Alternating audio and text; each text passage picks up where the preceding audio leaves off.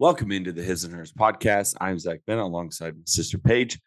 Today, we review NFL Week 10 and all of the amazing action it brought us, including five game winning field goals as time expired, a record in a single Sunday in the NFL. Fun fact for you.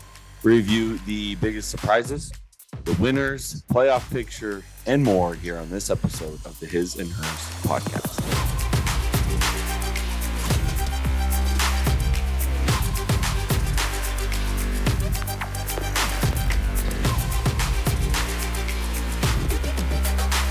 Alrighty, Paige. It was a great Sunday of football. We had a lot of really, really good games. Um, some continuation of trends that we've seen. Josh Dobbs, CJ Stroud, Justin Herbert playing well but losing. You know, kind of a typical Charger, like trends that have been proven over the last few weeks, continuing to go in that direction. Uh, we also had some new things pop up and some return to normalcy, like the 49ers and their dominating win over the Jacksonville Jaguars. Um, I wanted to kind of out, out, outline the AI, AFC playoff picture and then the NFC playoff picture. And I want you to tell me if you think it's going to stay the same or change and, you know, which one. So we'll start the AFC.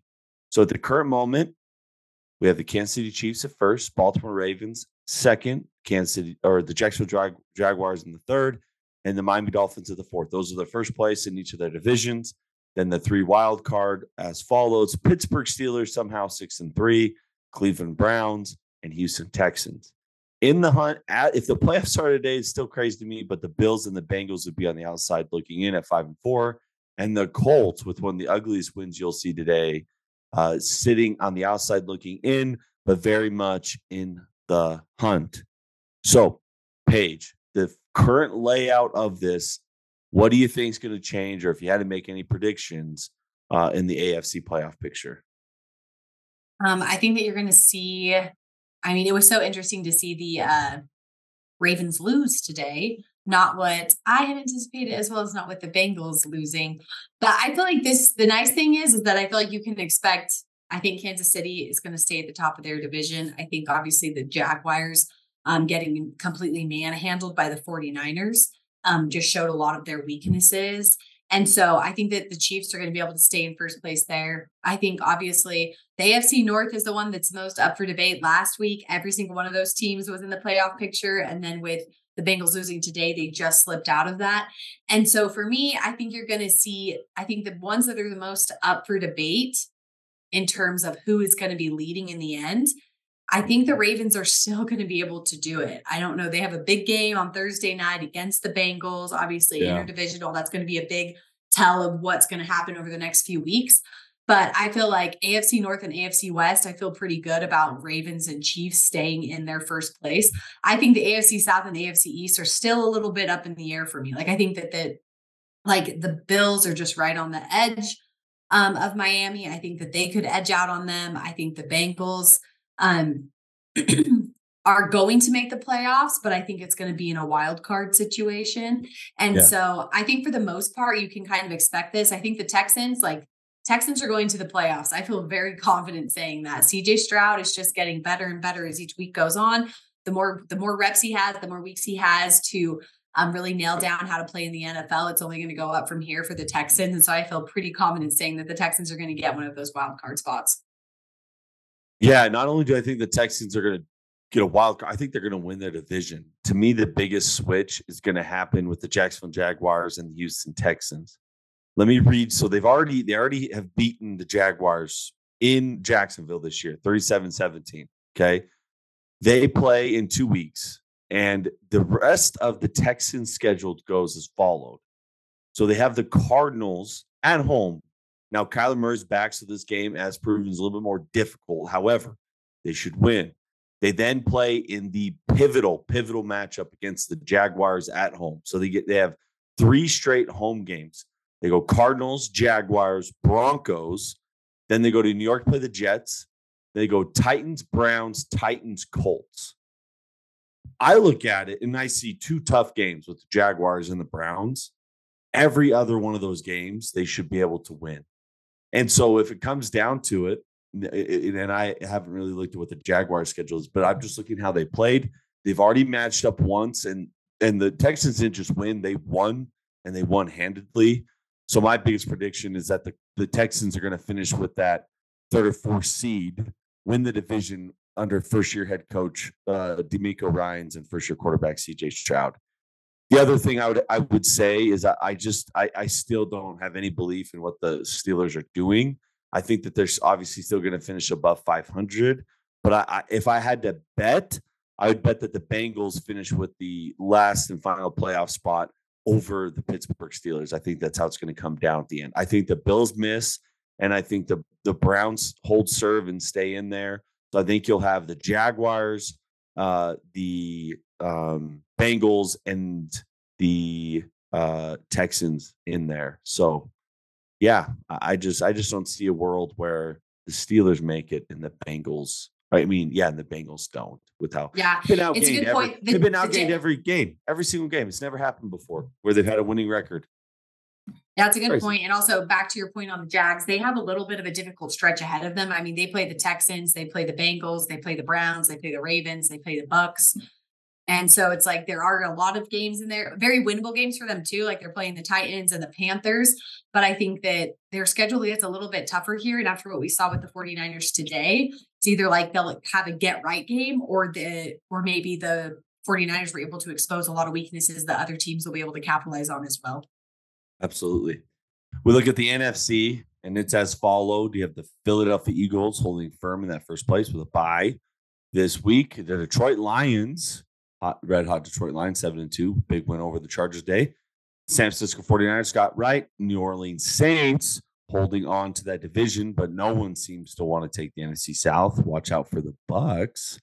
The Seattle Seahawks, Dallas Cowboys, and Minnesota Vikings in the next three spots in the hunt, you have the Bucs at four and five. it's funny the difference when you go in the hunt for the NFC. Like four, four and five Bucs, four and six Commanders, and four and six Falcons. like yeah, it's a different. It's a different league. You know, again, I'm wearing my Viking gear. I've never hidden, obviously, how I'm biased to it, but this was like a perfect outside of the Lions winning. If you talk about uh, the division race, um, this this couldn't have went any better for the for the Vikings you know, the Bucs losing probably would have been a little helpful, obviously, but you're still two games up on them in terms of the record. But the Commanders losing and the Falcons losing, the other two teams that are are pushing you. Outside of that, there, I mean, I think with the win today and how the rest of the the kind of the schedule fell, I think the Vikings playoff uh, hopes jumped up to like 72%. So pretty crazy going from 0 3 to in week 11 with such high odds to go to the playoffs. Now, not to get too off track, Paige, looking at that format, do you anything change? Whether it's someone jumping up to the first seed, uh, getting that by division, what do you think? Any changes happening in the NFC as it currently sits? The one thing is that I cannot quit the Cowboys. And I think that there's a world where they're able to edge out on the Eagles and take first place in the NFC East. Um, obviously, that's probably not going to end well for me because the Eagles, even when they haven't looked good this season, they're still pulling out every win possible. But I do think that that's the one where it's just uh, Dallas obviously had a dominate dominant performance over the Giants today.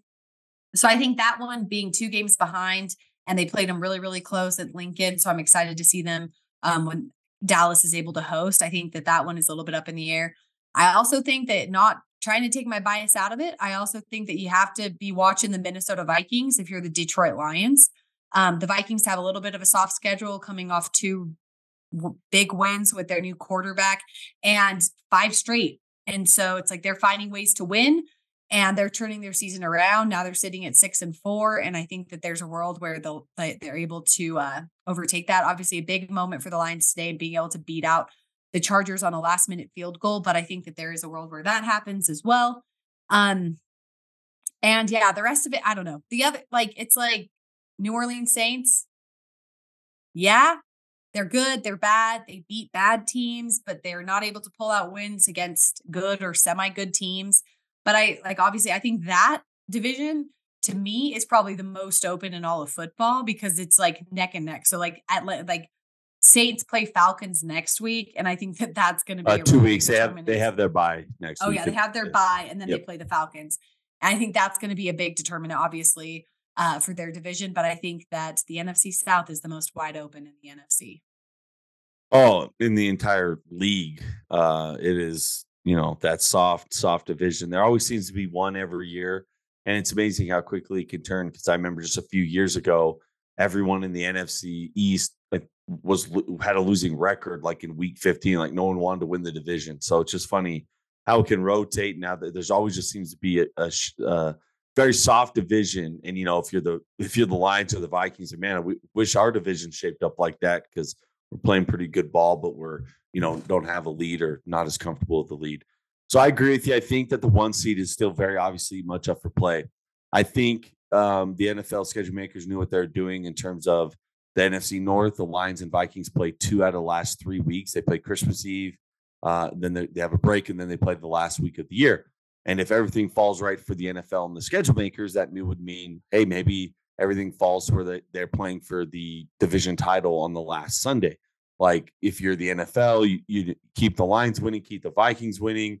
Uh, the Vikings beat them in that first matchup. Uh, and then it comes down to the last game of the year in Detroit, Sunday night football for the NFC North and like the second seed or something. Because um, I, I do think the Eagles' schedule is still really tough. And so, if the only way I think that the Cowboys, I, I think that my prediction out of this is whoever wins the NFC East, I think is going to get the one seed. So the Eagles have a tough little stretch coming up, and and they've they've had a tough stretch, and they've just kind of figure out how to win these games. I wanted to pull up the rest of their schedule. I'm like three windows deep here. Let me let me find the Eagles real quick. Eagles Chiefs. So they play the Chiefs next Monday night, and then they play the Bills, which that used to look a lot tougher than it now is.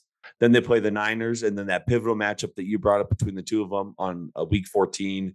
Uh, they play the Cowboys Sunday Night Football. Then they have to travel to Seattle and then they finish up their last three weeks pretty easily Giants, Cardinals, Giants. So um, if they can just kind of survive that, at least stay par with the boys, and obviously if they beat them, then all that is you know for naught. But uh, very interesting. It's funny.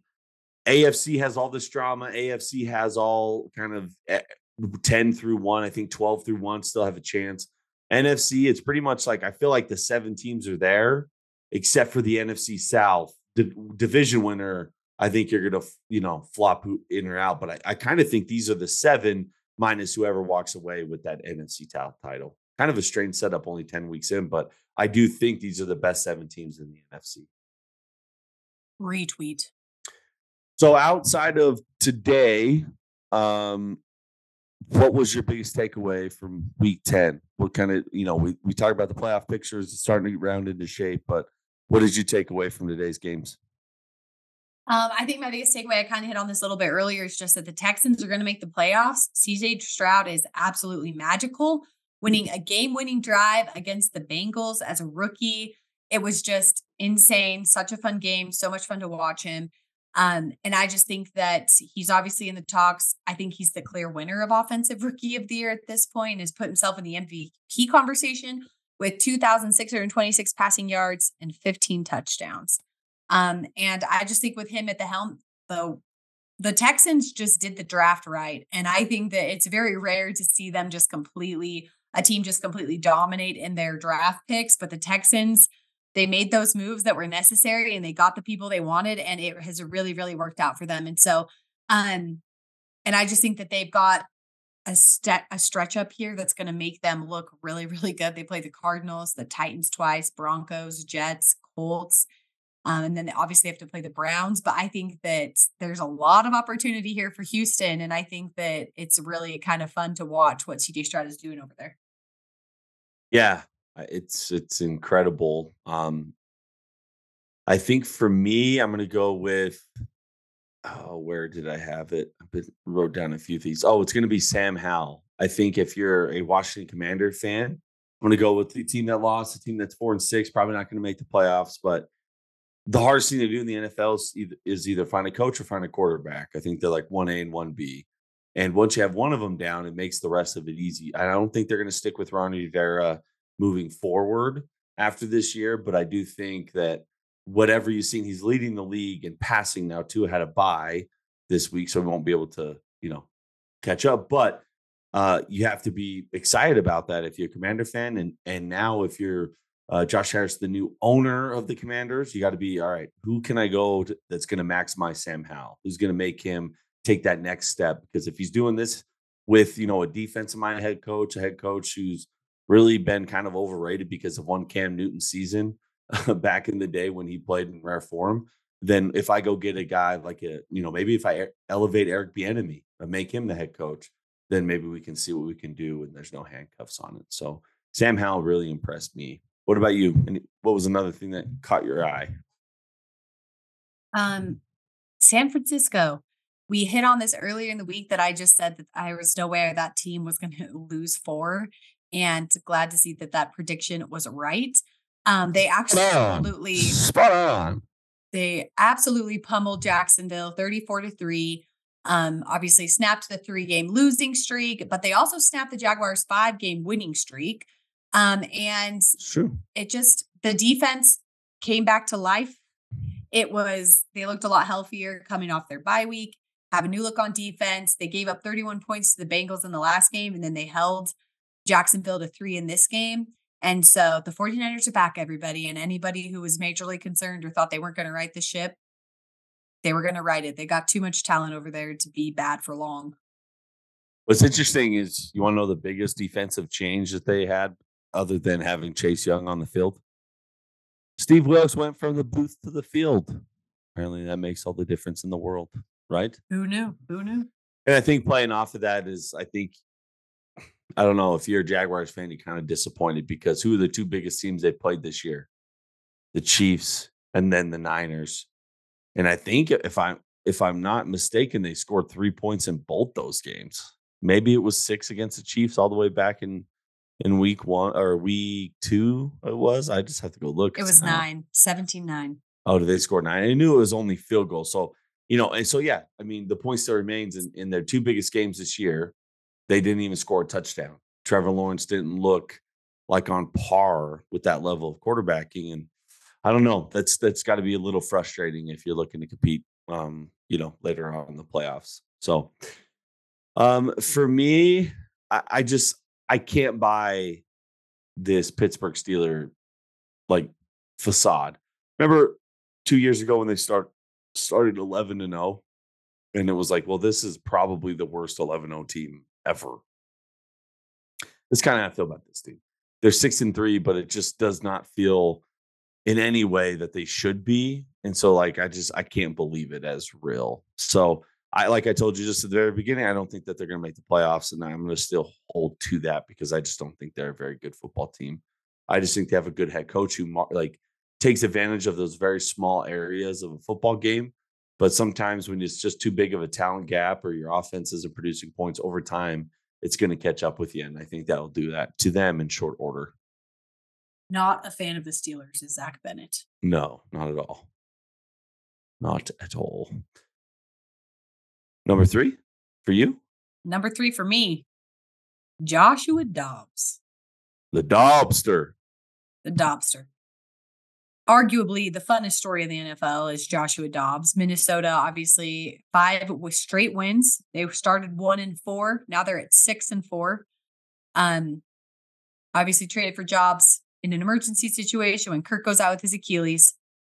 And then just electric play for I would say three of the quarters that he's been playing. But it's insane, like the amount 426 yards and three touchdowns in two games.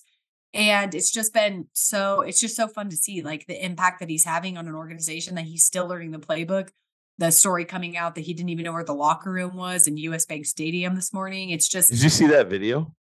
Yeah the guy running the the elevator is just like pointing him down the hall. You go, you go here, take a left, and I think your locker's there on the right. It's like it's so the heck? Like you know, maybe do a dress rehearsal.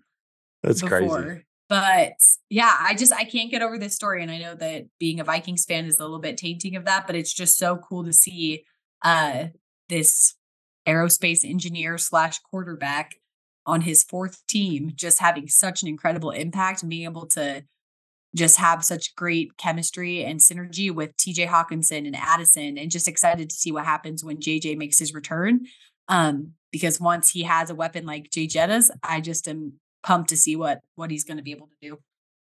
But uh, I'm hearing rumorings, not hearing, I'm reading about people hearing that it's going to happen Sunday night when they play the Broncos next week. So let's go. Um, for me, my last one, I'm going to put it as the Browns. Uh, what they did in Baltimore was really impressive, particularly, and I, I know giving him his credit just stinks, but Deshaun Watson's the first half, pick six on the second play of the game, uh, six for 20 in the first half, left, even left the game uh, with like a knee injury or something. And then in the second half, 14 for 14, led a couple game winning drives, uh, or left led the game winning drive where they were able to kick the field goal. So being able to hang in there, battle, things aren't going your way, tough place to play, tough defense. And, you know, I, there's a lot because of their defense that was able to happen. But ultimately, I just think that team's really, really good. And so when you talk about the AFC North, you know, they're in the playoffs as a wild card, but having that win against Baltimore, dropping them to three losses, now they're only, uh, you know, they're right there with them.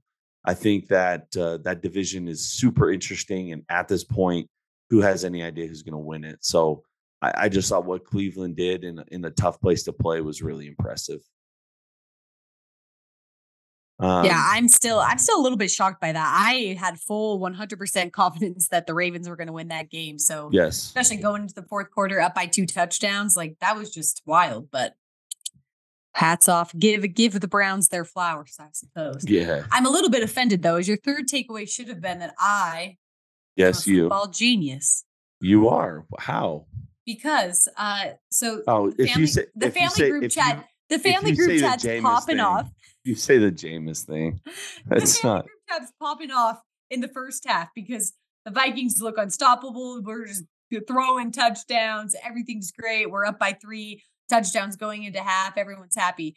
And then third quarter, fourth quarter gets a little bit risky. There was not a lot of great offensive play from the Vikings. Our defense let them run down and score two touchdowns. So, of course, in Vikings fashion, they have to make it one score game going into the going into the end of the fourth quarter, give us all a little bit of energy. I'm talking to myself in the group chat. Nobody's responding to me. And I said, I said, Jameis, Zach finally responds with a throw up emoji. And I said, Jameis is going to throw an interception. It's what he does. Yes. Nobody True. responds. Nobody this responds. But then what happens? A few plays later, Jameis throws an interception. Shout out Mekhi Blackmon. So, it's true. That's also like saying, uh, yeah, no, I mean, yeah. you're not wrong. Listen, but, listen, 90% of other people who watch football, who've ever watched a Jameis Winston game, could have said the same thing. No, but, today, but what I will say is why I didn't really, I didn't know because the man, the drive before had literally ran left, set up, and threw not across his, across the field about as far as you possibly can, and it was caught for a touchdown. So I just was like, this just might be one of the dumbest ways to lose a football game. But listen, the Vikings, it's a weird streak to have. And you think about since 2019, right? There's the Vikings have been relatively competitive, good, you know, had a 13 and 4 win season. And in that time frame, every other team in the NFL has won at least one game by 17 or more points. Like, and think about how bad of teams there's been since then. The Vikings still haven't. The last time they won by 17 plus was back when they played the Chargers when they were in that small soccer stadium. Philip Rivers was still the quarterback of the Chargers, and uh, that was the last time that they that they've won by 17. And every other team has done it once. A lot of teams, like the Niners, have done it 20 times. I think, like something crazy. So it's just weird because we're up by 21 and a half time, and because of the emotional abuse the Vikings have given to us, I, I was happy, but I was like, this can't like happen to us be, because it never does. And I was proven right. We go down the field, kick a field goal. It's 27 3. I'm like, you know what? It might actually happen. And we stop Derek Carr three and out. And then he gets knocked out of the game. Jameis Winston come in. I'm like, oh yeah, it's gonna happen. This is awesome. I fully believe if Derek he became Brett Favre. if Derek Carr stayed in the game, we would have won by three touchdowns. We would have because he doesn't throw those passes. You know what Yeah. I mean? Yeah. He, he- he's just a very on schedule thing. and then Greg Joseph has to miss a freaking field goal because that's what he does. He always has to miss a field goal. Well, yeah, and there's a lot of things that happen in that game. Like we had them stopped on third and ten. They called the weird Danielle Hunter. Uh, the dude. Tell me if you've ever seen this before, guys. If you haven't seen the play, you gotta look it up. Danielle Hunter had his head helmet ripped off, and he was yeah, called. and he was the to one called face. for illegal hands to It's the crazy. And then the and then the the running play, the Vikings score a touchdown. It's called back on holding, but if you look at the play, the the safety runs straight into the offensive lineman and tackles him.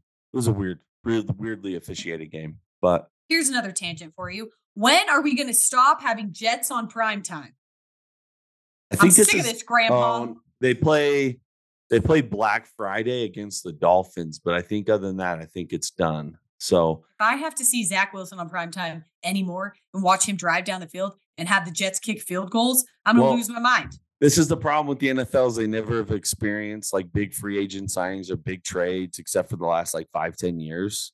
So like last year, Russell Wilson, remember that that was the team where It was Bronco game like- after Bronco game. yeah, like Christmas Day they hype it up and it's the Broncos Rams. The Rams are terrible. The Broncos eh, so every year it happens and uh, this year it was just the Jets again. So disgusting, disgusting. But well, sweet. Well, uh, great week 10. Again, a lot of great games. Uh, a lot of fun. Playoff picks starting to take form. I'm excited uh, for what uh, what the rest of the season has in store.